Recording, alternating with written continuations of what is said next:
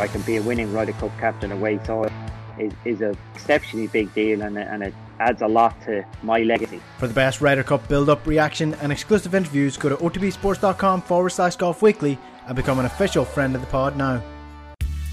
The Sunday Papers on Off the Ball.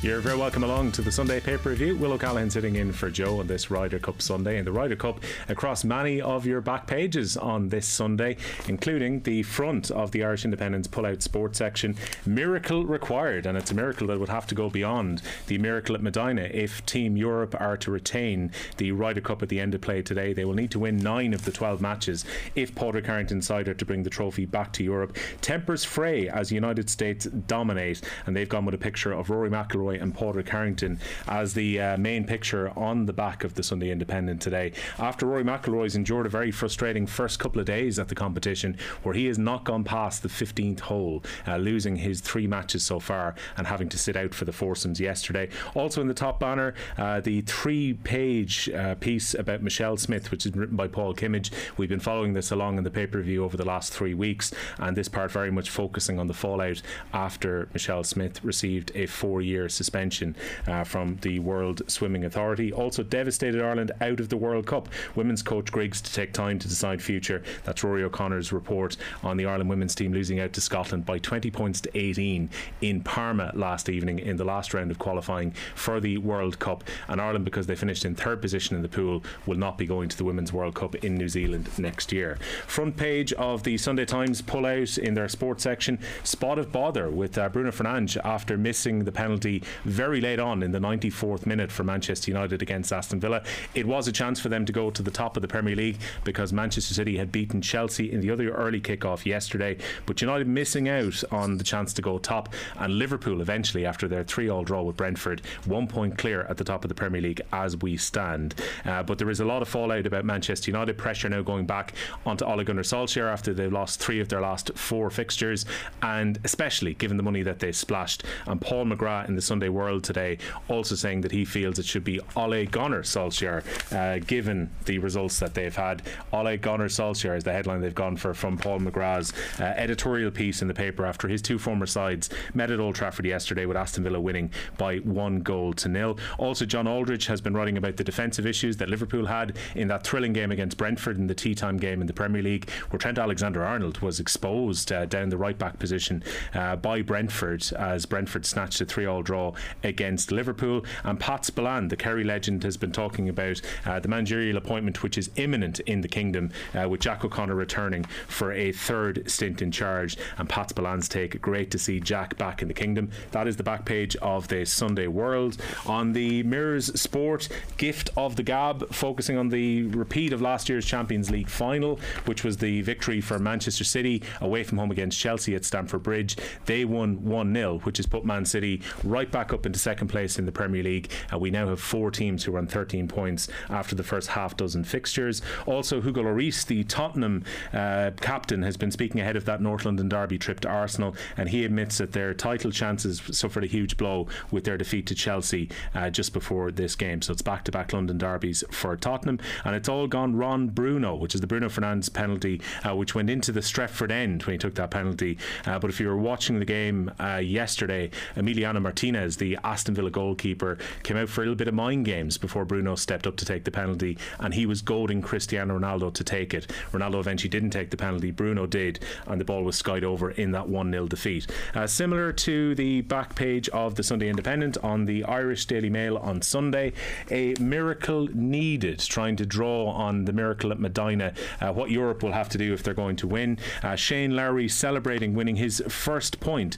at the Ryder Cup for Team Europe last night with that clutch put on the 18th to rescue a par. Uh, one of the stories we're going to be talking about on the pay per view is the Kaepernick effect. Uh, now, five years on from Colin Kaepernick uh, taking a knee at preseason games at the NFL and paying the penalty, fuming Solskjaer Blas VAR as United go down 1 0 to Aston Villa. And they've also gone with the sub headline Pep has got his mojo back. Statement victory as City boss outwits Chelsea for a milestone win. And also ended a period where Thomas Tuchel had been getting the better of Pep Guardiola. And the back page of the Sun Sport, uh, Neil O'Riordan's interview with Damien Delaney talking about Stephen Kenny. No pass for Kenny. Damien Delaney talking about uh, the change in style, but the lack of results for the Republic of Ireland football team so far under Stephen Kenny, who's going into the last uh, four games of his contract. Pens and needles also on the uh, combination of the Manchester United defeat to Aston Villa and also Brooks Koepka, who was uh, ranting and raving at the official, which made Sergio Garcia spit out his drink uh, while that conversation was taking place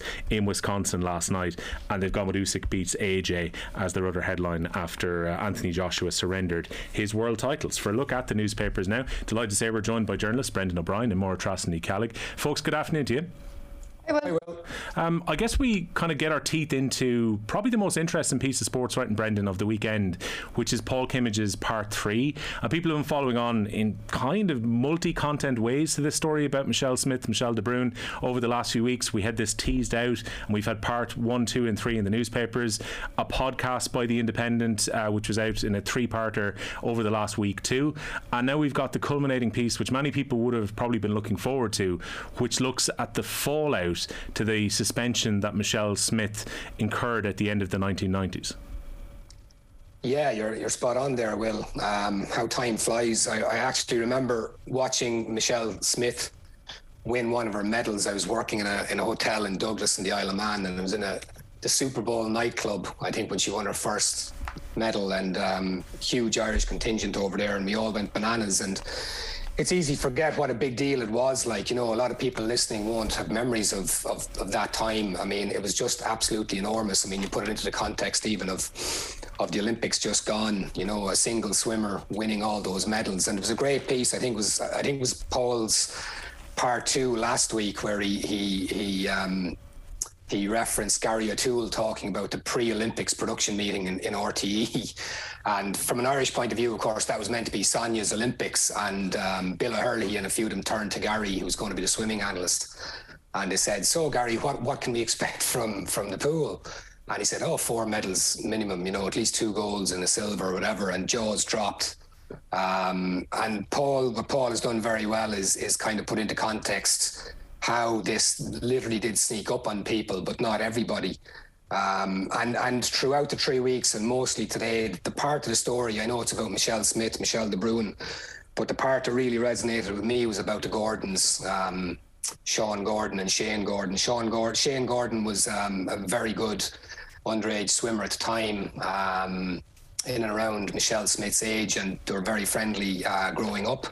And her dad, Sean, was the honorary recorder, became the honorary recorder. So he kept all the notes of who was swimming what times and the records that were being posted. And uh, of all the many great aspects the three weeks that Paul has put together, I think it's the story of the Gordons that really, really stand out because.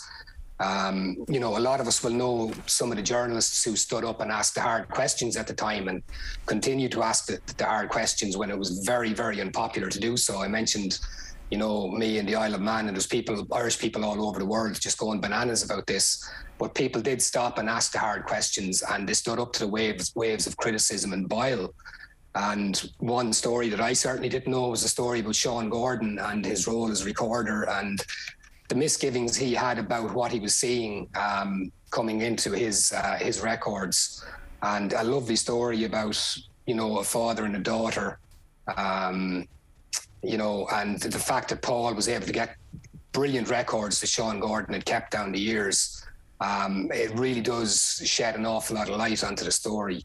Um, it's a real treasure trove. I mean, it's it's fantastic, and a great thing that Paul does. People see the product on the page, but being able to get people into your confidence to to talk to you, to literally in this case open up um, the records of, of Sean Gordon from the past that's that's a skill in itself, and that takes a lot of time just getting that trust on board.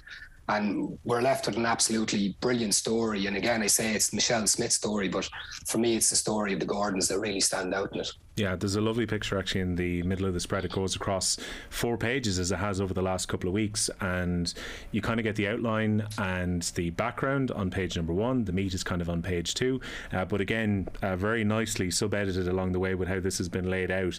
And you've got a photo of Shane Gordon at the graveside of her father, Sean, uh, which stretches across the middle two pages, and then we've got a wrap and some quotes on uh, page number four. Uh, Máire Treasa, we've got the story kind of set on page one uh, where we're talking about uh, Michael Bamberger, who came over writing for Sports Illustrated at the time when there were plenty of question marks, particularly from US athletes coming out of 1996. And we stress again that Michelle Smith never tested positive in competition, and she would very much uh, continue to stress that herself. But in the first page of Hedge of Thorns, it actually starts in your home city of Galway with a book signing, which Bamberger goes along to. Yeah, and this article, and actually the last few, and actually the podcast as well that the Irish Independent have done over the last few weeks, they've really catapulted me back in time. I was very young when Michelle Smith was winning those medals. And I remember being allowed to stay up late, you know, which is a huge deal when you're in primary school to watch, you know, somebody try and become an Olympic champion because obviously the Atlanta Olympics, they were hours behind and you were allowed, there was no question, you were up at two or three in the morning and there was no rush sending you to bed either. It was, it was a magical time. And, um, yeah, she was. When I think about it, herself and Sonia O'Sullivan probably would have been the first kind of sporting heroes I would have seen. And funnily enough, even though at that stage where I was barely learning to swim and I was not a very good swimmer despite growing up right next to the sea, Michelle Smith seemed even more attainable than me because I remember the arguments that she put forward at the time. Now, let's not forget, I was only a child, and she was saying, I'm not supposed to be a good swimmer. I'm small. And actually, they're laid out here in the article here today. You know, my feet are small, my arm span isn't that wide. You know, I wasn't training properly, you know, and she just looked like a very, to me, a very normal Irish girl, whereas Sonia O'Sullivan was like, you know, 10 foot tall, running really, really fast. And for some reason, Michelle Smith was more attainable. But, um, at that time when she was coming to Galway for the book signing, I do remember it being said, I think on the headlines, maybe on Raidió na Gaeltachta in the days coming up, that, you know, she'll be coming to Galway for the book with the book and real excitement that this Olympian was coming. Now, I didn't get to go into the book signing, but I just, it came to me this morning and I double checked with my sister and we have a copy of the book at home. And uh, it turned out the teacher my sister had in primary school, he went in and he got a copy of the book. I don't know if it was for every child in the class or every girl in the class, but Michelle Smith signed those books personally for all those children uh, at Squelga, which was huge for us, you know, because we never really belonged of, you know, those people on the TV. You know, we were in the west of Ireland speaking our own language, being laughed at, and that's how it felt. Because don't forget, 1996 in Atlanta, TG Ceathair hadn't even come on. TnaG at the time. Years away, begin. I think, at that stage. Yeah, yeah, Tina G opened up on on Halloween night in 1996. So we were, you know, this was the first time that I saw somebody cool you know, speak Irish and that kind of stuff. And that kind of stayed with us. And I remember my sister having the book and being so jealous that she had the book and I had to wait till she read the book and she was younger than me. She's taken forever to read the book because it was a big person's book. And I was like, give me the book. I want to read the book.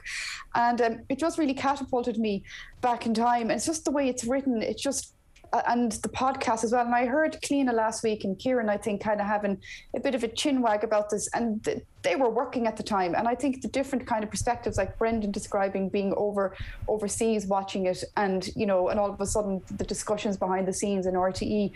And I do wonder, you know, I think we've grown up a lot. We've matured a lot as a country.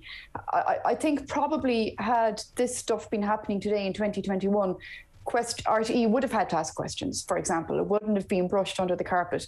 And um, and I just remember at the time being really admiring her and being quite hurt for her that these questions were being asked. I remember really not liking Janet Evans.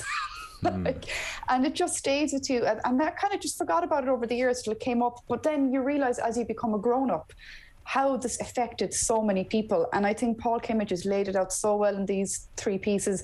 I think the podcast that the Irish Independent done really laid that out really well as well. And at the end of it all, and also even on a human level, empathy wise, I have I feel for Michelle Smith. You know she she's gone through you can tell the way this has been written. She and so many other people have gone through hell because of this saga. And um, and at the end of it just the tone that paul strikes at the end there like you said that beautiful photo of shane sitting with her dad in his grave and his at his grave side. And then at the end you know paul you know tries to go to the house And uh, just the last few lines, it's really poignant, you know. Um, um, some towering trees have pushed up outside. It looks like nothing how he remembered it. He pauses for a moment outside the famous gates and decides to drive on. He has travelled from Dublin in search of Michelle Smith. She's not here. And I just think it is such a shame that we've been talking around this for so many weeks. And in fairness, you could say Michelle Smith de Bruin brought this on herself by, you know, sending out that message to Liveline over the summer. And all of a sudden people are, I'd love to hear from her. I really, really would. That's my I just from these three three this this tr- trilogy, you just feel so much sympathy and empathy for so many people who you can tell have been really hurt. So many people have been hurt. People I wouldn't even thought of. I didn't realize until I listened to the podcast how hurt journalists were mm. because of the the row that happened as well. You know, and I just I would love to hear from her. That's my overriding emotion, and you just hope that everybody can find a way to heal. Brendan, I think that'd be an intriguing interview if it happens. If Michelle de Bruin decides to have a conversation with the media organisation as opposed to the statement that was handed to Liveline a few weeks back. Because, look, I can understand Michelle's position here, whereby she has been airbrushed from history. When we talk about Irish medals that have been won over the years, 1996 is pretty quickly skipped over. I was mentioning to Timmy McCarthy and to Johnny Ward when we were doing piece one a few weeks ago. You're not going to see Michelle Smith in the montages when RT are putting their Olympics piece to air just before the Olympics starts. We have a bit of a gap where you see 92 and Michael Carruth is doing his box jump and the next thing it's jump forward to Katie Taylor. We tend to very quickly uh, forget about what happened in 96. We do, and uh, like I, I, can vouch for that as well. I haven't been over to the Olympics in Tokyo um, during the summer, and Paul actually mentions it in the article where he's driving down, as Máire Treasa said, down towards where Michelle Smith lives, and he's listening to the radio, and there's a mention that Mona McSharry has been the first Irish woman to qualify for an Olympic swimming final in 25 years, but there's no mention of Michelle Smith. And I was writing pieces for online and for print where I was mentioning the very same thing, and I don't think I mentioned Michelle Smith um, online or in print once when I was over there. So it's true; it has been airbrushed out of out of um, out of existence when we come to the Irish and the Olympics. Um, I think it's an open wound that will always be there. I don't see Michelle de Bruin actually coming out and having a one-on-one Oprah style with any journalist. It'd be I share exactly what you guys said. It'd be fantastic for that to happen, for this to be out in the open. I think you know you can talk about closure and everything, but I think this is just a story that will never have closure. Um, and I think the way that that Paul summed up the end of that article again, which Máire Treasa spoke about, I think was was excellent. It's funny, I've spoken to a couple of people or text messaged or, or WhatsApped to a couple of people this morning, and there seems to be a divergence as to how Paul finished it. Some people kind of feel, ah, I don't like that. I thought it was perfect. Um, you know, he set that up by mentioning the the brothers Grimm and you know the the house being surrounded and overtaken by by the wild. And I think it's a, a brilliant metaphor for what's happened to Michelle Smith. I think he worked it in very well. This is just one of the, these things that will always be there. Um, it will always be an asterisk in people's minds. And uh, you know I, I don't know. Do do people who I'm sure some people have changed their minds about this in, in the 25 years, one way or another. But I think it was so entrenched at the time, and you will still talk to people who are on one side of the fence or the other in support of, of Michelle or whatever. But I don't see it ever. I don't see. I don't see this as a, a, an element where there's going to be closure, either for Michelle or for you know any of us as as you know sports lovers or whatever. I think it's something that's always going to be there a ghost in the background a ghost of olympics pasts and i think we just have to live with that.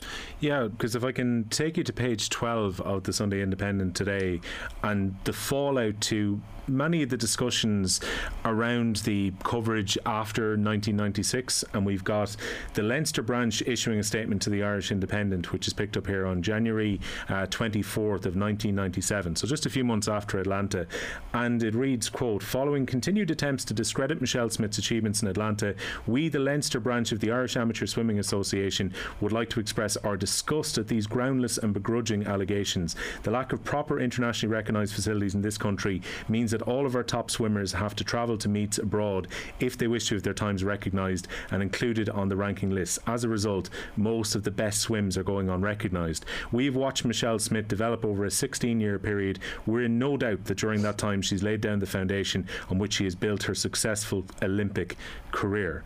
So there was Máire Treasa very much entrenched positions and possibly very defensive positions on the back of what happened at Atlanta too. Mm, um, the Michelle Smith story and the George Gibney story, which of course are in absolutely no way related for fear anybody would think they were.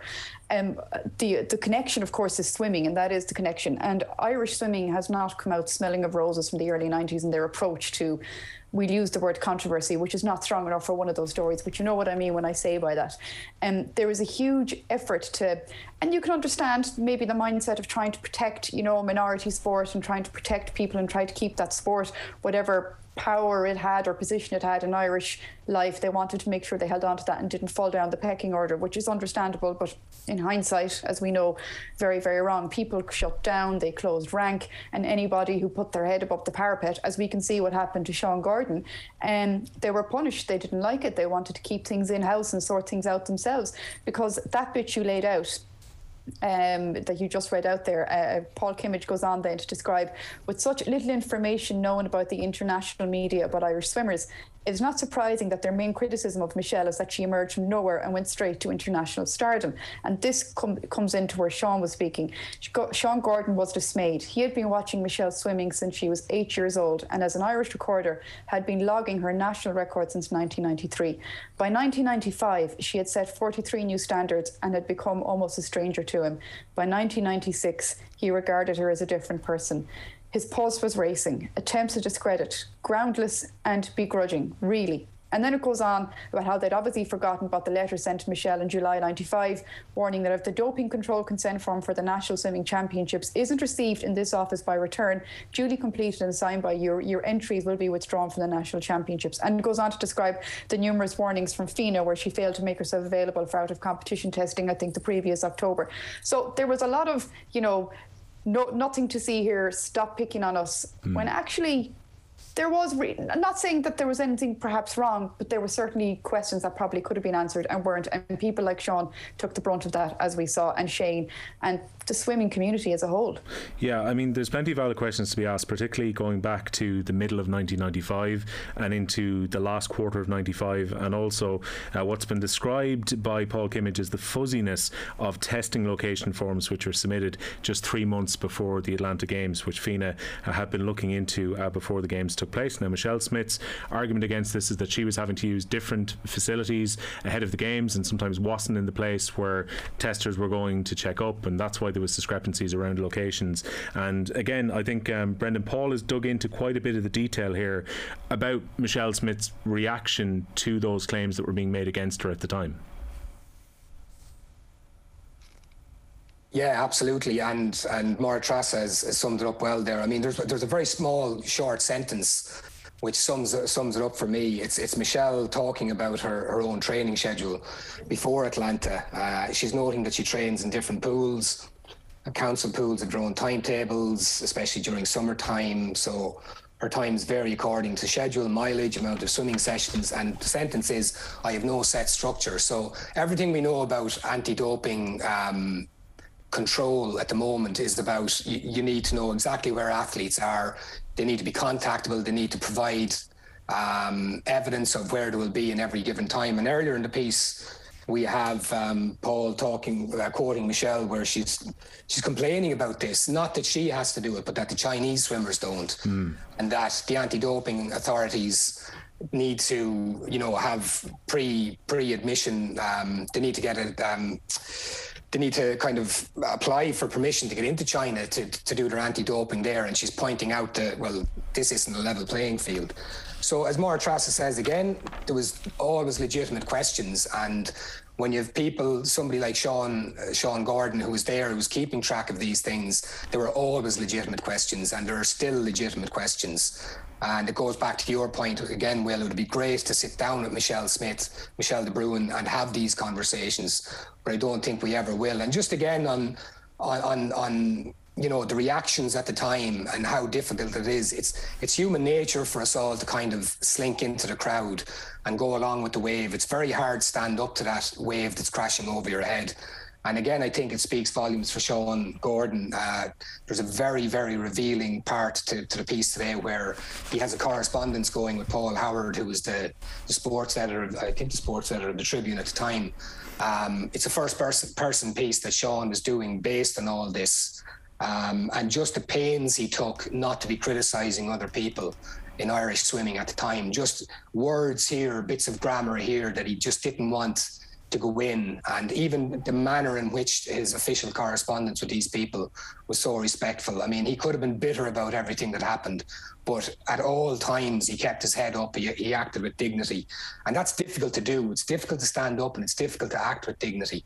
And again, you see, um, we mentioned the, the, George Gibney thing earlier. Gary O'Toole was a, a guy who was so central to that. And even Gary would admit that in 96 when RTE didn't broach any of the questions swir- swirling around this on air he admitted himself he was perfectly happy not to do it yeah. so uh, you know it just goes to show how difficult it is for anybody to stand up at that time and it, it, it kind of reinforces again how fortunate we are to have the last three weeks that are kind of probing a little bit more and asking these questions. Yeah, it's a really good read. Hedge of Thorns, uh, Paul Kimmage, part three of Searching for Michelle Smith, which started around a month ago. We'll take a break. We'll be back with the second part of the paper review after the news.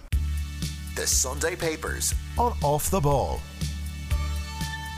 Welcome back to the Sunday Paper Review on Off the Ball. Will O'Callaghan sitting in for Joe on this Sunday, joined by Máire Treasa Ní Cheallaigh and Brendan O'Brien, taking a look at the Sunday page papers. And uh, culture clash among birdies and beer is Tommy Conlon's piece on the Ryder Cup, uh, taking a look at the American supporters who've been bemoaned by many people who have watched the coverage on the TV. But I thought it was quite interesting that he has quoted Shane Ryan from GolfDigest.com, who we had on the show on Tuesday, uh, previewing the golf club, who says quote, by and large, this was the least intense, least vicious Ryder Cup crowd I've encountered in four trips, and at least so far, a major improvement on the barbarians who were at Hazeltine National in 2016. But nonetheless, Tommy looks at some of the uh, times that maybe the American fans have stepped over the mark at Whistling Straits over the last couple of days, uh, particularly Jon Rahm, who's been Europe's best player so far, has been on the receiving end of some of it. And he mentions how Rahm is getting ready to go to the grandstand at 18 on Friday, one of the fans walks to the front of the grandstand, just shouting Rahm's name until he gets his attention. Rahm looks across, the fan shouts, You suck, to which Ram quietly replies, So do you. And also, he's talking about the rendition on the 17th when Tyrrell Hatton is getting ready to put of Star Spangled Banner, which was met with beer and patriotism, Vespers with bourbon and hot dogs, which sets the scene of uh, some of the fans who've been watching on at the Ryder Cup. Máire Treasa, what have you made of the American fans so far that Tommy Conlon is profiling here from Wisconsin this week? Oh God, there. I have no word except just.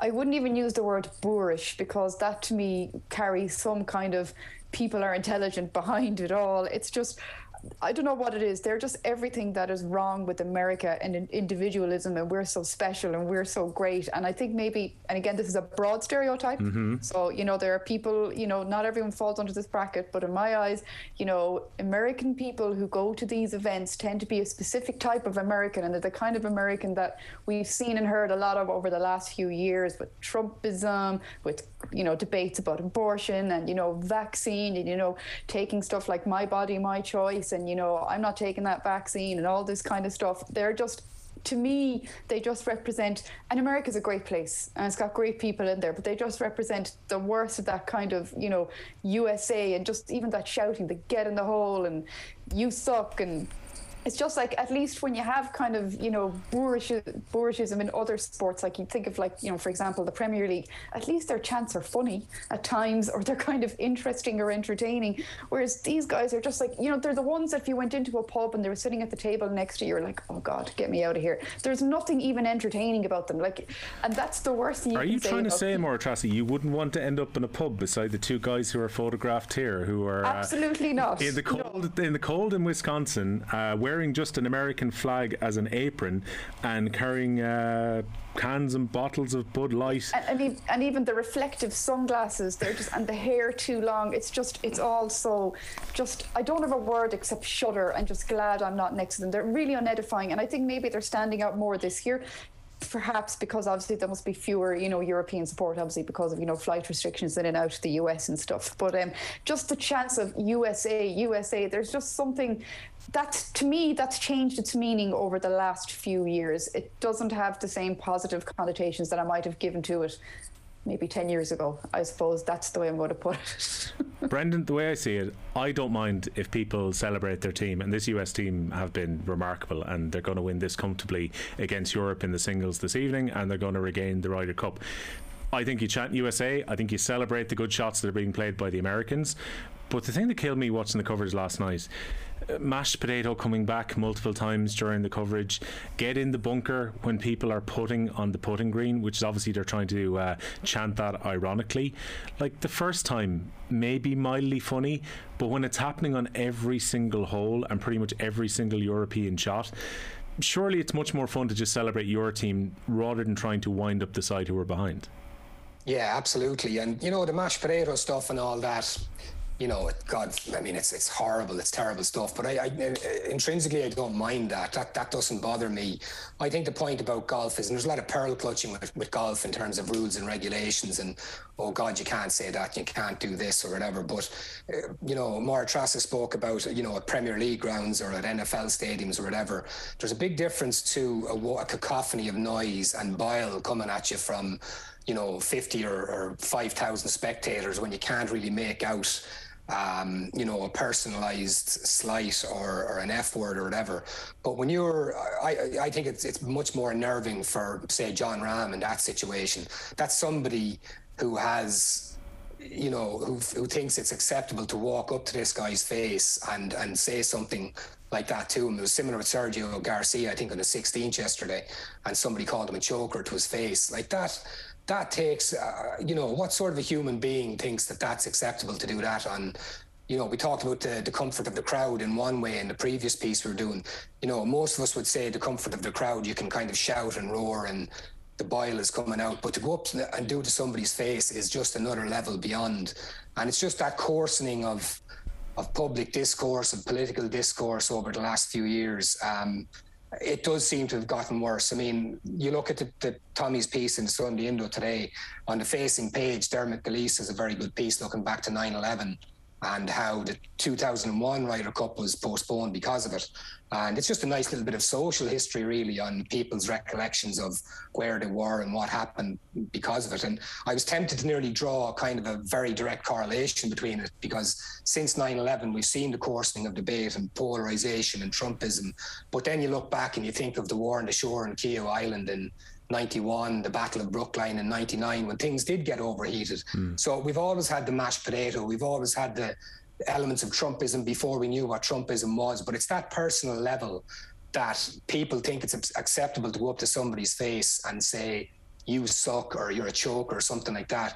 That's something that we see on social media that maybe this this curtain that people think is there in social media, that the curtains come down in real life and it's just bled over into real life. And it's a horrible thing to see. The other stuff, Justin Thomas, you know, slamming a can into the first tee, I'm fine with that. Mashed potato, I'd rather not hear it, but that's okay. It's the personal insults and it's this idea that it's okay and acceptable to go up to somebody and say stuff like that is, I think, the more troubling side of it. Yeah, slamming mm. the can. I think a lot of it didn't go into his mouth as well. It was more of a. He, he hardly drank any of it. It was know, a Stone Cold Steve Austin drink of a can. I think. it was probably non-alcohol anyway, so we don't know.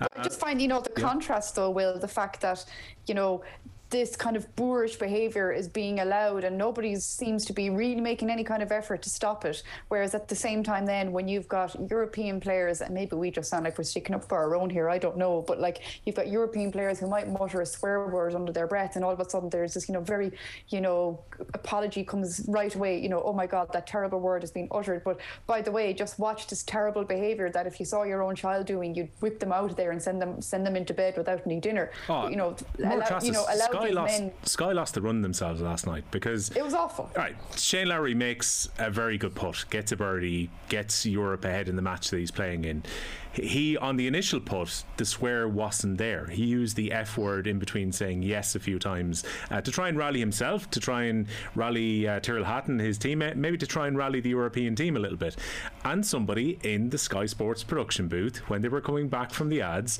decided to use the replay, which had the F word in it. And then you had Ewen Murray and the rest of the commentary team falling over themselves about the fact that the F word was used in a golf competition at 20 to 10 at night. Like, Máire Do you really care if an F bomb is dropped on a subscription channel where you're watching sport at that hour? I don't care if it dropped at any point at any time because this is what I mean, and this is the this is the issue with this culture that's going on in America at the moment. And I've seen this actually with my own relatives as well. You know, they will say terrible things to your face about vaccinations, about, you know, your really stupid liberal beliefs. And, you know, God forbid you might think that everybody should be allowed to have free healthcare, but they will recoil in horror with the F word. And it seems that Sky have taken this and just really made a show of themselves. Like we're, that's that's small beans. That we should be much more insulted by seeing players being personally abused by drunken boors. Like that. If I'm going to be hurt by anything, that bothered me a hell of a lot more at that hour. And of course, if I was on Sky, they'd be apologising for me now as well. But but this has always been America, guys. You know, you can go back 60, 70 years when the likes of the Rolling Stones were were uh, touring America, um, and the, the, Keith Richards autobiography, which is fantastic, which I was reading re, re, uh, recently, and he's talking about the song "Let's Spend Some Time Together." I think they're on the Ed Sullivan Show, and they made him mm. change it to "Let's Spend Some Time Together" as opposed to "Let's Spend the Night Together." So this dichotomy between America has always been there. You know, Richards put, puts it really well. The liberal coasts, you go five miles inland and you can be in Hickville, and that's always there. I mean, that's just America, and that always will be. And um, in terms of the the the apologies, I mean that's down to Ofcom in the UK. They have to they have to actually um, apologise, or they could be, you know, brought to book by the the regulators. It's idiotic, but then you could have somebody using like, what about the young Máire Treasas who were let up in primary school last night, and their poor ears are being poisoned by this stuff. Trust me, the young Máire Treasas heard a lot worse at home. exactly, exactly. But like. Um, look, it's it's ridiculous. We all know it's ridiculous, and look, it's not making the viewing any easier. I mean, if, if Europe were winning, we might be able to put up with it a bit better. Yeah, absolutely. Brendan, you mentioned as well uh, the piece that's across the way because we're going back now to odd numbered years for the Ryder Cup again. That changed because of uh, 2001 being pushed back. And I love the photo that they've picked for the piece by Dermot Gilleece as well because you actually have the match sheet for the European team and the American team. And you've got Sam Torrance who is standing there after he announced his wildcard picks. Like, this was a Ryder Cup that was just set to go uh, before the tragic events of 9 11. Yeah, the picture is dated September 2nd. So what's that? Nine days before 9 mm. 11. Um, and it was meant to happen on the 28th to the 30th of September. So it puts into perspective the way the world was at the time, doesn't it? I mean, there was all the talk about. I think the, the NFL was suspended the first week, but I think they went back the next week. I might, I might be wrong in that, but there was all that debate about American sports. When is it appropriate to go back? How much public mourning should there be? How do we mark this? Uh, and I'm sure we've all seen some sort of 9/11 documentaries since then. Brilliant, brilliant one on Netflix, which I just finished watching, and you know the, the knock-on effects of that on you know the states and the world in general. But this is, like I said earlier, it's just a nice little piece of social sporting history and where people were. And it's written by Dermot Gilleece, who I'm convinced his his contacts book must be the size of an Encyclopedia Britannica. The man is just he knows everybody in golf, and there's some great little uh, just tidbits about you know where people were, and he talks about Ken Schofield, the, the, then executive director of the European Tour, who was flying over to St. Louis, I think that very day, and it was mid-flight when when 9/11 happened apparently, and um, they had no idea where the plane was going, but they ended up landing in the Canadian airport of Moncton, New Brunswick, which is the next stopping off point after Newfoundland. And there's these images of them being, you know, put up by the by the locals. And I have this image of like something out of um, a perfect storm. Some I know it's not a fishing village or whatever, but mm. you know some kind of Hicksville in a good way place. That you know the the executive of the European Tour playing five-side football games with German passengers in the car park and getting home cooked ham up to them. I mean, it's stuff. Again, it's it's sides of 9/11 that you know it branched out in every way. It affected everybody in ways big and small, and um, it's just a really, really well written piece about so the discussions they had, how it'll happen, will it happen, can it not happen? And yeah, I mean, you mentioned that Sam Torrance picture as well, Will. It's like one of those, um, famous pictures of you know so and so wins the world championship and it turns out to be the wrong team because somebody made a four quarter comeback. But it's just a lovely piece. Mm. Again, well well delivered by Dermot. Yeah, it's um it's a very strange time you look back on it because with the 20th anniversary, I was watching back some of the TV coverage Máire Treasa that has found its way onto YouTube in recent years that happened in the aftermath of 2001, and even things like the Daily Show with Jon Stewart, which is based in New York they didn't really know what to do the next day after the um, two towers had been taken down because there was part of them going like, should we run a comedy show? Should we try and entertain the nation and provide something that's a slight distraction? I think sport had those conversations in the immediate aftermath after 9/11, or whether it felt felt entirely incorrect to actually go on with normal life without giving America a bit of time to mourn. It was a very kind of strange period for America in the aftermath. Yeah, it was. It was probably a strange period for the world, and eh, you know, this is where our own kind of perspectives on life and the world probably comes into view because this, obviously and rightfully so, got a lot of airtime. You know, lots and lots of people were killed, and it was a terrible event that changed the course of world history forever, as we know. And we just saw the American troops pulling out of Afghanistan just a few short weeks ago. But I often think, you know, how many other tragedies have happened that we didn't talk about, that we didn't digress? And, you know, like, I suppose human nature is you talk about what you care about. And I suppose, you know, the Irish connection with America, we all cared. We all knew people that we were worried about that day. Where were they? Are they at home? You know, and, and the ripple effect that that had. And then you can understand, like, who trains for that situation? Even the police and the fire, the fire crews that went to the Twin Towers, they hadn't trained for that kind of scenario. You know, so when you think about it, how was the Today Show or the Daily Show supposed to have any kind of idea, or the Ryder Cup in 01 to have any kind of plan B, plan C? What do we do in this kind of scenario? Unlike when you think about the other big kind of world event like the royals. They have scenarios for when people die, except of course when Princess Diana was tragically killed so young. You know, so there's so there are massive world events where you have no training for, and you react. And the thing is, sometimes your finger might be on the pulse and you might react in the right way and other times it might not be. So, you know, that would have been a big decision trying to decide, you know, well, like, you know, if something terrible happens, do we go on with the comedy show? Do we do we scrap it altogether? Do we send out a rerun? Do we go back to the drawing board? You know, that was something possibly, know, one that gave everyone a thinking of, you know, you genuinely do not know what's going to happen next in this world. And I think that possibly has a profound effect on us personally, you know, because you suddenly realize, you know, what your normal is can be whipped away away from you in you know in the blink of an eye. But unfortunately for us there are millions of people around the world who are actually still living that life right now. And i still think even 20 years on there's a lot of us who haven't copped onto that Brendan, we've been covering the Irish women's team this week remotely when it comes to press conferences and so on, and watching on from afar um, what happened in Parma last evening, where Scotland got themselves a try with 50 seconds to go in the game, which was converted. They win by 20 points to 18, and Ireland go from a repechage position in a stroke of that kick to then not being going to the Women's World Cup in New Zealand next year. I would think that a lot of the fallout and analysis is probably going to come in the Monday papers. There's not a huge amount of writing outside of the reaction piece pieces from Adam Griggs' press conference and also the match reports from the game uh, where Ireland lost out uh, to Scotland yesterday. Um, we probably have to wait a bit, Brendan, for the fallout and the recriminations and maybe question marks around the IRFU around what's happened in this World Cup cycle until midweek, probably. Absolutely, and into next weekend as well. Well, I mean, you, you, hit the nail on the head there. With 50 seconds to go, Ireland were going to the World Cup, so there was nobody thinking along these terms at all. Not ideal, you know, after losing the opener to Spain. That you know, given where we were in the mid of the midpoint of the last decade, you know, World Cup semi-finalists, two Six Nations titles, that they're kind of sneaking into the repechage um, tournament to get to New Zealand in 2022. But 50 seconds to go, everything was hunky dory. You know, Ireland were going to get that last chance. They probably would have got there in that repechage. It would have been a weaker tournament, I'm guessing. So think as well, obviously, of the um, the kickoff time. I think it was five o'clock yesterday. You're looking at Sunday paper deadlines. You've Leinster on with a locked and loaded Leinster team, Johnny Sexton. You've got Simon Zebo back from Munster, uh, a Ryder Cup, which we've just discussed, which is going to be finishing late, and a full round of Premier League. So, um, given all that timing, the logistics, you know, newspapers don't have the the staff that they once did, um, it just wasn't possible to do any um, in-depth analysis of it. Um, it did get quite a lot of coverage. I mean, the front page of the Sport in the Sindo hmm. has a picture of the Ryder Cup, but the main actual written piece is by Ruaidhrí O'Connor, who's the Daily Indo's main rugby writer who was on it, devastated Ireland out of the World Cup.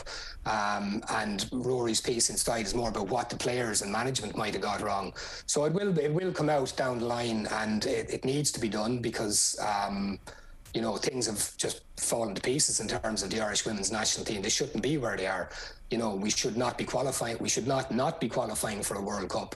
Um, you know, people can talk about resources. That's certainly an issue, but but there are enough resources going in for them to be there. So questions need to be asked. And in terms of the strategy that the IRFU put forward for between now and uh, or the last couple of years and up to 2023. One of them was a sixth place finish in, in the World Cup, in, which was meant to be 2021. You know, a, a Six Nations title. They're they're ions away from that. You know, I've spoken before. I think it was on this show about. Um, you know, one of the contracts for the senior central contracts for the men um, that's been given out would nearly cover all the, the, the senior women to go semi-pro. Now, I'm not arguing you take one away, but that's a context of of where the game could be at. It could, could bring them up to levels where England are at. So, hell of a lot of questions. And yeah, it's just the nature of when it happened the lateness of how it happened and logistics in, in sports departments that it, it's not happening in today's today's papers. I'm going to disagree with you slightly there, Brendan, because I'm just thinking you've laid out the case as to why there hasn't been more kind of soul searching and postmortems, and I agree with a lot of them. You're right. You know, newspaper industry, as we know, you don't have we don't have the staff we used to, and all that, and the timing and all the other events, but let's cast our minds back to a few weeks ago when Kerry were playing Tyrone in the All Ireland semi final, and with 50 seconds to go, you could say Kerry might have been going into the All Ireland final.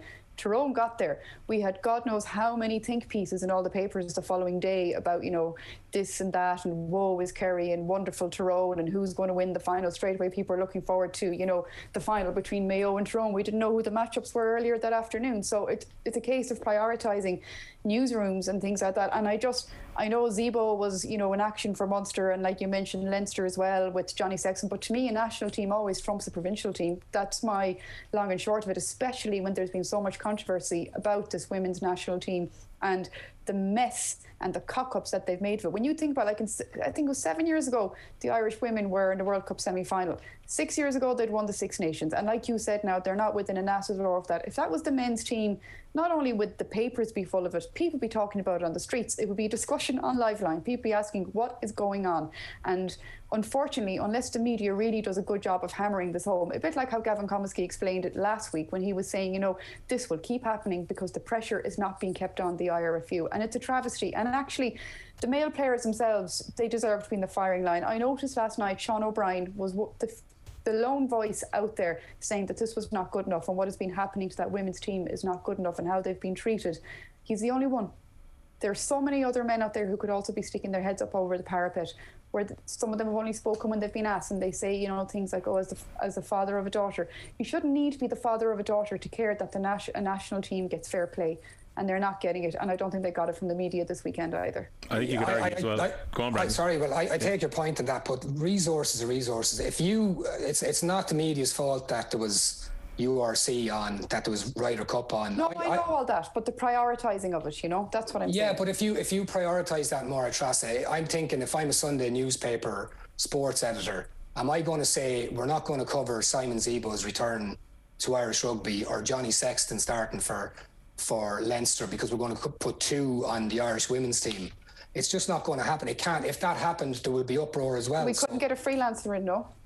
You could. There's also a space issue on this as well. I mean, there we go. So there's a lovely big, and don't get me wrong, I love Shane Lowry. There's a beautiful photo of him on the front page there. There's space for a few extra words there. And this, I just use that as an example, you know? Yeah, I, th- I think we're splitting hairs a little bit here. I, there's no doubt about it that women's sport needs to get even more coverage. It's made huge strides and it needs to keep making those strides. But I think calling out the newspapers today, given everything that's on, I, I think it's the wrong target, personally.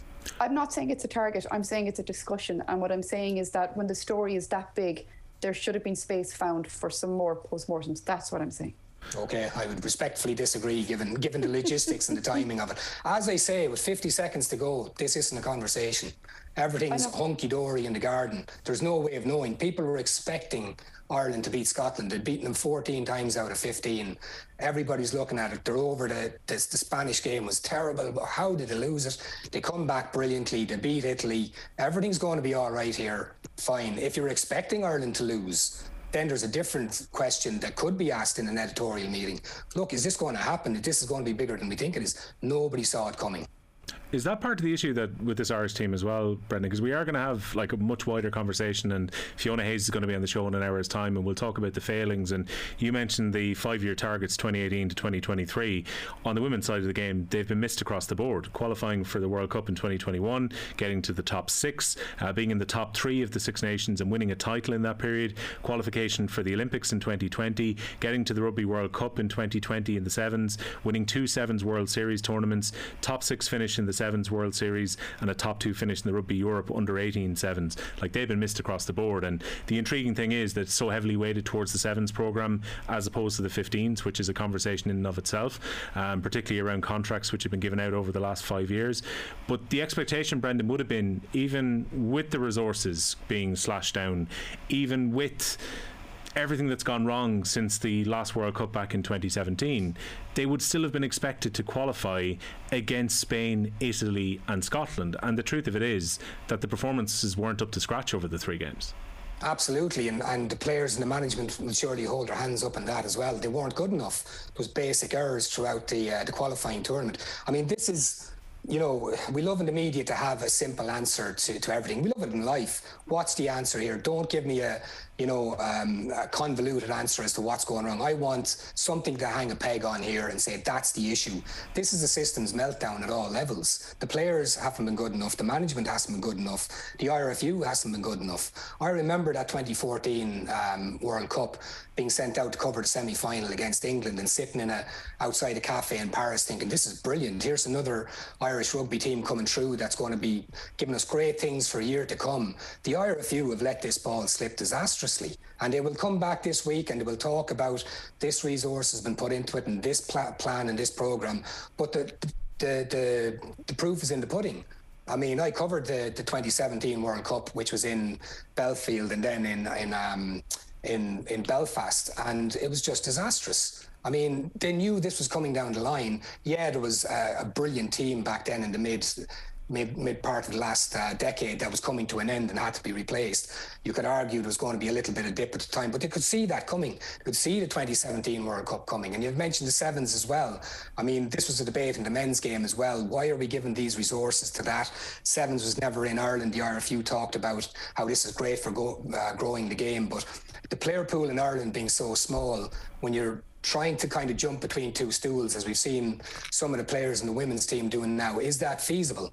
So there's a whole barrel load of questions going forward, and we've a new CEO coming into the IRFU after after um, the new, the new year. year yeah. Philip, Philip, Browne is stepping down, and I think David Nucifora's contract is is up as well. So. The good thing is, you could argue, you know, there's no better time for cultural change, and that's what we need with women's rugby is cultural change. There's no better time to instill that when you have new people in at the top, and it has to change. This is the perfect perfect opportunity. If this isn't the lowest they can go, if this doesn't prompt that change, well, then we're, we're, going to be stuck with what we have for the next decade and more. Well, Máire Treasa, when it comes to the discourse, they're not entirely connected because the Irish players were away at camp while the interprovincials were happening. But what happened with the Interpros at Energia Park and around the edges of Energia Park a couple of weeks ago, and now the women's national team underperforming after being in camp for a long time, going to Italy, and underperforming at this competition, not going to a World Cup there's going to be huge pressure on the RFU to have a look systematically at what's happening with women's rugby in this country now. Yeah, absolutely. Um, like the structures just aren't there to develop players. Um, I mean, there's and I mean this in the best possible way. There is something wrong. Now, I suppose Lindsay Peat is unique. She is an amazing, exceptional athlete who can turn her hand at any sport. But uh, you know, you shouldn't be. It should. You know, you shouldn't be able to just you know stop playing Gaelic football and start playing rugby after being good at basketball and make your way into the national team right away. She should have had to fight. Do you know what I mean? I mean this in the best possible way. The likes of Lindsay Peat should have had to really fight to get onto that team and not be the star of it like she was yesterday. She pulled them out of danger a few times, and I mean this by showing utmost respect to Lindsay and the athlete that she is. And I'm thinking Aoife McDermott, another person who went from basketball to rugby and got herself in there very, very quickly. It shouldn't be that easy. You know what I mean? And part of that reason is due to the lack of structure that is developing girls and women into rugby players. It's not there, and we got away with it up to a certain point, and now we're at the point where we're trying to compete with the Englands and the Frances who have their structures, who have their money, and talent alone is not going to cut it anymore. You're going to need to have the hard work, you're going to need to have the coaches, and you're going to have to have those structures and competitions to help people progress and develop, and they're not there. We'll be joined by Fiona Hayes to have a look at the situation around about half past three. We're going to take a very short break. Plenty still to look at in the Sunday papers, including Mayo against the media and Mayo against social media.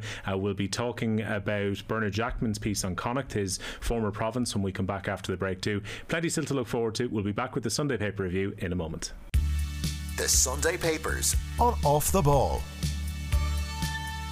You're very welcome back. Latest in the Premier League, St Mary's Stadium, 34 minutes gone. It is Southampton nil, Wolves nil. We will have live coverage with Kenny Cunningham and Nathan Murphy from the North London Derby, Arsenal against Spurs in the Emirates at half past four. We are looking at the Sunday papers with Máire Treasa Ní Cheallaigh with Brendan O'Brien. And Connacht's issues or Ireland's issues is the opinion piece from Bernard Jackman, the former Leinster, Connacht, and Ireland hooker. Western Province are used to being the poor relations, he writes, but any weakness is affecting the game as a whole. He has called uh, for funding of Connacht to get them up to the uh, same standard as Ulster, Leinster, and Munster, and to be a genuinely competitive team in the Champions Cup, which he feels would then benefit Irish rugby along the way. If you look at the Connacht squad, so many are players who were at academies elsewhere, particularly the Leinster Academy in recent years, and have then found themselves going west uh, when their dream has to maybe been fulfilled in Leinster. And he says, unless Munster and Leinster are making mistakes, it is going to be very hard to improve these players enough. So a glut of players uh, coming through at the bigger, more funded provinces, and Connacht are having to pick up the scraps along the way at a time, Brendan, when the RFU were going to be a bit strapped financially, and over the last couple of years they've mentioned how difficult they are with finances, it's still a compelling enough argument made by Bernard Jackman, who charts his own time going over to the sports ground too, to maybe give some more frontline players to Connacht to actually bring up the standard of the province under Andy Friend. Yeah, it's an interesting article and it's an interesting time for it, given you know we're we're all our eyes are all on the southern South African franchises who've come in, and what's this going to do for the league? And of course, one of the knock-on effects is it's going to make it harder for the likes of a Connacht and all the Irish provinces and um, other teams to actually qualify for the Champions Cup, and that's obviously got enormous knock-on uh, effects for for any province um, in terms of what you can sell to your sponsors, to you know prospective supporters, everything else. And what's really good about uh, Bernard, you mentioned that he's a former player, Will, is he knows what it was like back in the day and he knows what it's like now. And I think one of the really interesting pieces or parts of the piece was he was talking about how he was writing this on the same red eye budget airline flight as the Connacht players the day after they played. Um, Cardiff and lost 32 21 on Friday night. And just to put it into perspective, these are just some of the things that maybe the casual, you know, rugby fan or sports fan wouldn't know about Connacht. They, their, their travel is more difficult than pretty much any of the other European teams because of where they're based. Um, so he's talking about they would have played the night before. Some of the players are lying on the ground in, in the in the airport trying to get some rest. Probably got to bed at midnight, up at 5 a.m. They land in Dublin, bus to Galway, arrive home at lunchtime. So they're still kind of getting that travel and all that, you know, excess movement out of their legs on a Monday. So they're always behind the black ball. And as a metaphor for Connacht itself, I think it, it sets it up pretty good. And look, we're going back 20 years or whatever it was when Connacht's very existence was under threat when Connacht fans of Connacht Rugby made that memorable march on the IRFU offices in Dublin. Um, and basically, what Bernard's just asking is that they get a little bit more help um, to bring them up to standard. And you can see his argument, you know, weakening Connacht is, is weakening everybody. The IRFU, again, you said it yourself in the intro there, the IRFU, given what we've gone through in the last 20 months, whether it's Connacht rugby, women's rugby, club rugby, they're going to be able to turn around to people and hold their hands out or hold their pockets out and say, guys, there just isn't money for this. We've laid people off, we've cut down on on staff in other ways. We have cut the budgets of the provinces by 10%. It's a very, very difficult time. And at a time, like I say, with the South Africans coming in, that Connacht need it more than ever. I don't see how this one's going to be rectified. Yeah, Máire Treasa enjoy the fact that they have to battle against the tide somewhat, and their success in 2016 at Murrayfield was maybe all the more special because they had beaten Leinster, who were the powerhouse in Irish rugby at the time. But Bernard makes a fair point. It's you've got Ulster who were able to bring in Duane Vermeulen, who's not going to have um, a whole lot of value beyond this uh, short-term contract, which he's come in on, and he's going to be well paid coming in as a World Cup winner. Uh, similarly, the likes of Snyman coming in, De Allende, uh, finding their way at Munster as World Cup winners too. That as Connacht at the moment look to try and get some cover on the loose head for Denis Buckley, they're probably going to have to look in the bargain bin. They've been loaning players from other provinces along the way. It doesn't feel like an equal playing field compared to the resources that are being diverted towards the other provinces.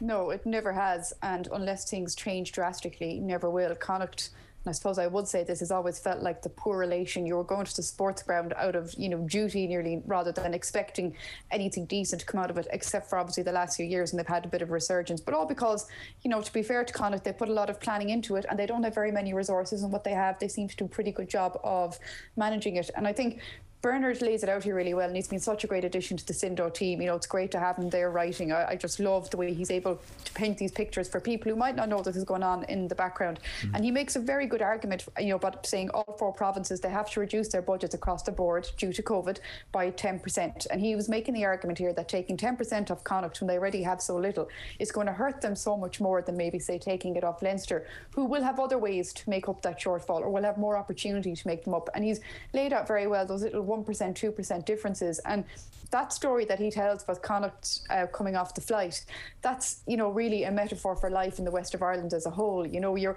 you always have to work that little bit harder. Things are always a little bit more difficult. And sometimes you might prevail, but when you do, it is by accident rather than design. So he's he's explained it really, really well and might be afraid of, you know, to steal another metaphor, you know, a few years ago, Connacht football in, in GAA terms, say 20 years ago, was in a much different place to where it is now.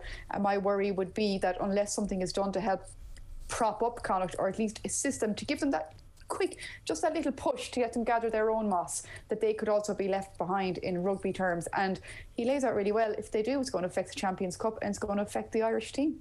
Máire Treasa, you've picked out as well a very interesting profile interview Gordon Manning has done today. I met Brendan Martin for the first time eight years ago when Offaly got to a junior final and I was doing a local radio preview. And he turned up with what he called his cup, the senior cup, which was named in his honour. Very unusual to have a living person with their cup at the same time. And we're talking about a real pioneer around ladies football and a cup which he provided pretty much when ladies football got up and running in the early 70s. Yeah, and I, I'd urge anyone, if they haven't gone to the shopper yet today, if they're heading out and they want to buy a paper to read something they know nothing about, this is the paper to buy. Get the Sun today. This article by uh, by Gordon is amazing. It's so well written, and he lays out how you know uh, Brendan Martin was coaching women bit by bit. You know, he was work he was working in Dublin. They were coming to the Phoenix Park, and then he realised this was happening all over the country. You know, little groups, drips and drabs, and he thinks that they had their first All Ireland final on the August Bank holiday of 1973, where you'd be glad to hear Will Offaly beat Kerry, what some believe was the first inter-county ladies football game. And uh, Brendan was there. He was on the Offaly sideline, and mm-hmm. his brother Sylvester was the referee. And it was a growing movement. And suddenly they realised we don't have a cup. And he he said he had some money in his pocket, so he went and he bought a cup, and it became the Brendan Martin Cup, and it's progressed ever since. And it's interesting because the GAA seem to have some regulation that a cup can only be named after somebody who's dead. Obviously, the LGFA had none of those rules, and a really interesting tidbits too. If the cup was updated in uh, '99 and the new trophy was first presented to another legend in '99, Diana O'Hora, when she lifted it for Mayo, and really interestingly, this year, obviously, we know the winning teams cannot take the cups out of Croke Park. So, what did the Meath's team do? If they couldn't have the Brendan Martin Cup, they got Brendan Martin himself. He came to their celebrations and he joined them that night. And um, and he's 83 years young, and he's he's such a great role in women's sport in Ireland and sport in general. And we don't know enough about the man. It's a great, great profile, and just the fact that he showed up with the do. I mean, that's brilliant. yeah, uh, like my memory of meeting him first was really, really vibrant, uh, colourful character as well. He came along after getting ready to play Wexford in the All Ireland Junior, and he said, "I can't give you my cup because you'd have to get to senior in order to win this, but it's something to aspire to. I'd like you to try and get this back someday." And he stayed along, and he was uh, singing the songs along with the team along the way, and uh, you could tell the real passion that he had for ladies football. And uh, again, it's just remarkable because, as you say, Máire Treasa, in the GA itself, everything has to be very carefully monitored when it comes to who a cup is named after. I think it goes through a whole process, and you know legends are then considered along the way, but they have to have passed away uh, before the cup gets passed along. Brendan, if I can bring you around to an article that you've picked out that you really enjoyed as well around Colin Kaepernick, because this probably dovetails with a piece that's in the Times today around the Windrush generation and Andy Andy Cole as well. Uh, but if we could talk first about the Kaepernick story, uh, which is Mark Gallagher's. This goes back now five years to the preseason before the NFL back in 2016 when Kaepernick was first taking the knee against um, social injustice which he perceived in American society. Yeah, obviously the American football season has started um, two weekends ago. So we're into week three now at the moment. And Mark, um, as Mark does, he likes to go off the beaten track and find, like Gordon did with the Brendan Martin idea, he likes to go off and find a, a different story that really wouldn't kind of cross our pages otherwise. He's brilliant at it. So he's spoken to the American sports writer David Zirin, who has a book out called The Kaepernick Effect Taking a Knee, Changing the World. Um, and it's just a lovely interview with a guy who is who has made a career basically about talking how you can't separate sports and politics. And it's amazing how I think back to my first 10 or 12 years in sports writing and that kind of horrible old cliche, you know, I would see it kind of, I probably used it myself a few times. We can't mix sport and politics, or you shouldn't mix sport and politics. And Dave Zirin has always gone against, he says, politics is baked into the cake of sport, always has been. But when I started out doing this work, it was a very thin gruel in terms of what to write about. And now it's crossed the political and sporting landscape. And Colin Kaepernick, as we know, has been central to that. It's five years now since he started taking the knee on the advice of his chat with a former um, Green Beret and NFL player.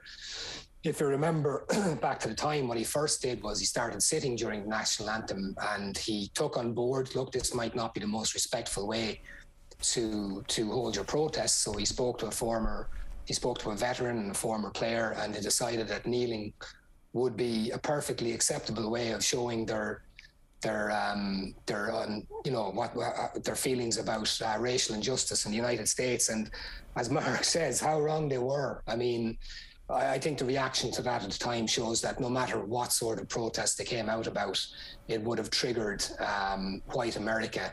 And we've we've touched on this already in, in the, the boorishness or otherwise of of Ryder Cup fans. And it's just a very very good piece as as as to how what Kaepernick has done and how it's kind of caused other sports people to stand up and take notice. And again, this feeds into maybe things like Máire Treasa was talking about, Sean O'Brien being one of the few, if not the only male player on on Twitter saying things need to improve for the Irish women's team. So it, it's not just, you know, politics, politics, sports politics.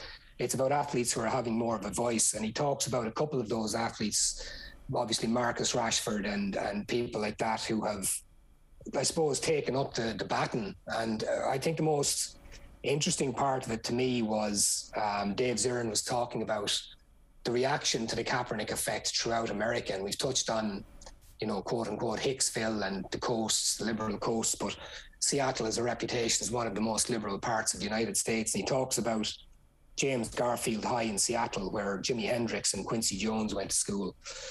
And the head coach there is a man called Joey Thomas, a former NFL player who grew up in the area. Um, and he was very open to the idea of players taking a knee and having a, you know, proper discussion about that. And it led to him losing his job. But that's in Seattle.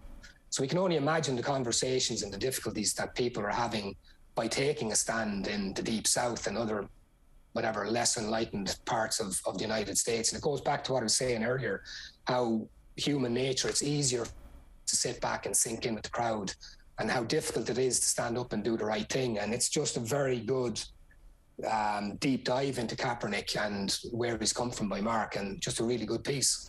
Yeah, and Máire Treasa, something that stands out, and it's in the second half of the piece, which is written by Mark Gallagher in the uh, Daily Mail on Sunday uh, today, is that it points out that there's a lot of top American athletes who are willing to put their head above the parapet and actually speak out, pointing out the likes of LeBron James, Jones or James, I should say, even who has been very outspoken around social issues in the United States. Was speaking about Megan Rapinoe, who has continually spoken about uh, the plight of female athletes in the United States, talking about Naomi Osaka, who, you know, aside from her talking about her own mental health very openly, has also talked about issues around race within sport and within the USA. A lot of these top US athletes compared to their European equivalents are more than happy to be outspoken on issues outside of sport. Yeah, I mean, I think our European equivalents are catching up bit by bit. And there's actually an interesting article as well by Ollie Holt about how Premier League players are being, you know, while they're very strong on lots of social issues, they seem to be very, very quiet on vaccination. He was saying, you know, wouldn't it be great if maybe every Premier League captain came out and said, we got vaccinated, so could should you for the social good? And I think it's an interesting thing because, you know, we've seen what Marcus Rashford has achieved in other spheres it's probably a bit easier when you're a Megan Rapinoe or when you're uh, when you're LeBron James to speak out. You know, you have a social network around you, you have a social circle, you have a lot of cash, you have sponsors who, and they probably knew the sponsors were not going to back away because they were on the right side of history. And um, funnily enough, and that was because of Kaepernick. And when you look at it too, like there's a line I think in James Gallagher's piece which is very telling. He said, you know, he'd be remembered forever. This could have been a one week story if the NFL had said we respect the right of all players to express themselves. The story would have been done, but they didn't. They chose to kick back and be on the wrong side, and this is what happens if if people are in the in the right. And I use the word right in a moral and a social kind of sense. It is very difficult then once they've gone that far and stuck their neck out to expect them to just wind their neck back in. That's not what happens, and history hasn't shown that. And the people who are pushing against the Colin Kaepernicks of the world, they tend to be well off, or maybe not so sometimes too, to be fair, white people who feel they will lose something if they give somebody else a leg up, be it a women's sport, be it black football players, be people worried about black lives not mattering as much as white lives, all those kind of things. And I suppose what we should be doing is looking at it from another point of view as well. And adding on to this is what are these people afraid of losing and what can we do to reassure these people to help bring people along? We might be, I'm not saying we're better at it in Ireland. Maybe we haven't had as many of those divisions, but I mean, if you were to ask an Irish traveller, they would disagree with me very strongly. Whereas in America, people have lived these divisions and they've seen what happens. And I think he was just that catalyst and light light bulb moment at that time and his story hasn't ended yet. That's the really interesting thing. I think this is going to go on run on for more but there's still people out there who in america who are afraid for standing up for their rights or standing up for what they believe in for fear of death and not by a firing squad or anything but by some randomer walking by and shooting them i wonder as well brendan when it comes to some of the athletes where they find it difficult to speak out in things that they may well have a private opinion about is that you got two things happening you got michael jordan who says republicans buy sneakers too and then you've also got what happened to Marcus Rashford this summer, which is that Marcus Rashford speaks out about wealth inequality across the UK and a generation of young people who are in a very difficult position and forces the Conservative government to have a U turn around uh, lunchtime dinners in schools. And then he misses a penalty in the European Championship final. And there are plenty of people waiting to say, stick to sport, leave the politics to one side. Yeah, exactly. I mean, that, that's what we touched on earlier. It takes a brave man or a brave woman to kind of stick their head above that parapet. It's not for everybody. That's just uh, the reality of life. I mean, you know, we see this in, in lots of areas. You know, there's the discussion around why is there not more openly gay players in, in football, for instance, or or any sports. And like, it's not for everybody. I mean, a lot of people aren't mentally able to cope with that. They're they're scared, understandably, whether it's for the abuse they take online or in the street, or losing sponsors. Um, you know, disagreements in families. Your opinion might not be the same as your partner's. It's a a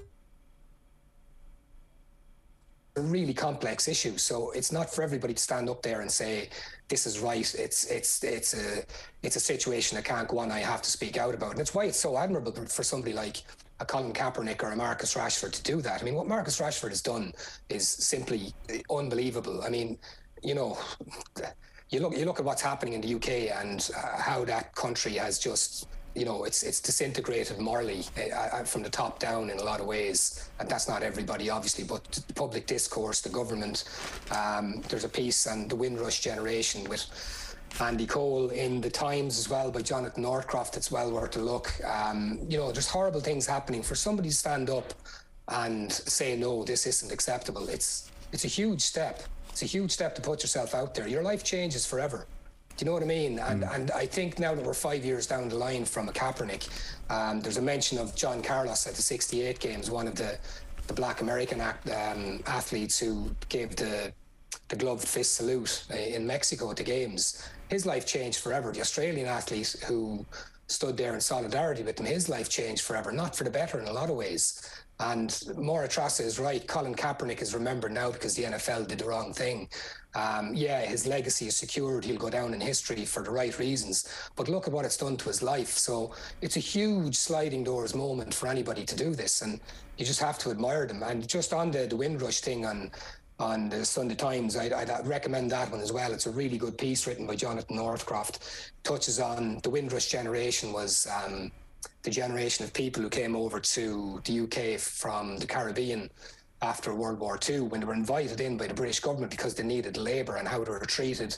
And we have the situation now in the UK where over 80 of them were actually deported wrongly by a government that was trying to make a hostile environment for immigrants, and these people weren't even immigrants; they were there by right. So it, there, there's all this kind of intermeshing of sport and politics, and it's it's a very healthy thing that we're seeing it. And even from a person, uh, you know, a selfish point of view, when you're picking up the newspapers, it's great to see this in the sports sections. Yeah, that's a selection of some of the really good sports writing that are across the Sunday papers.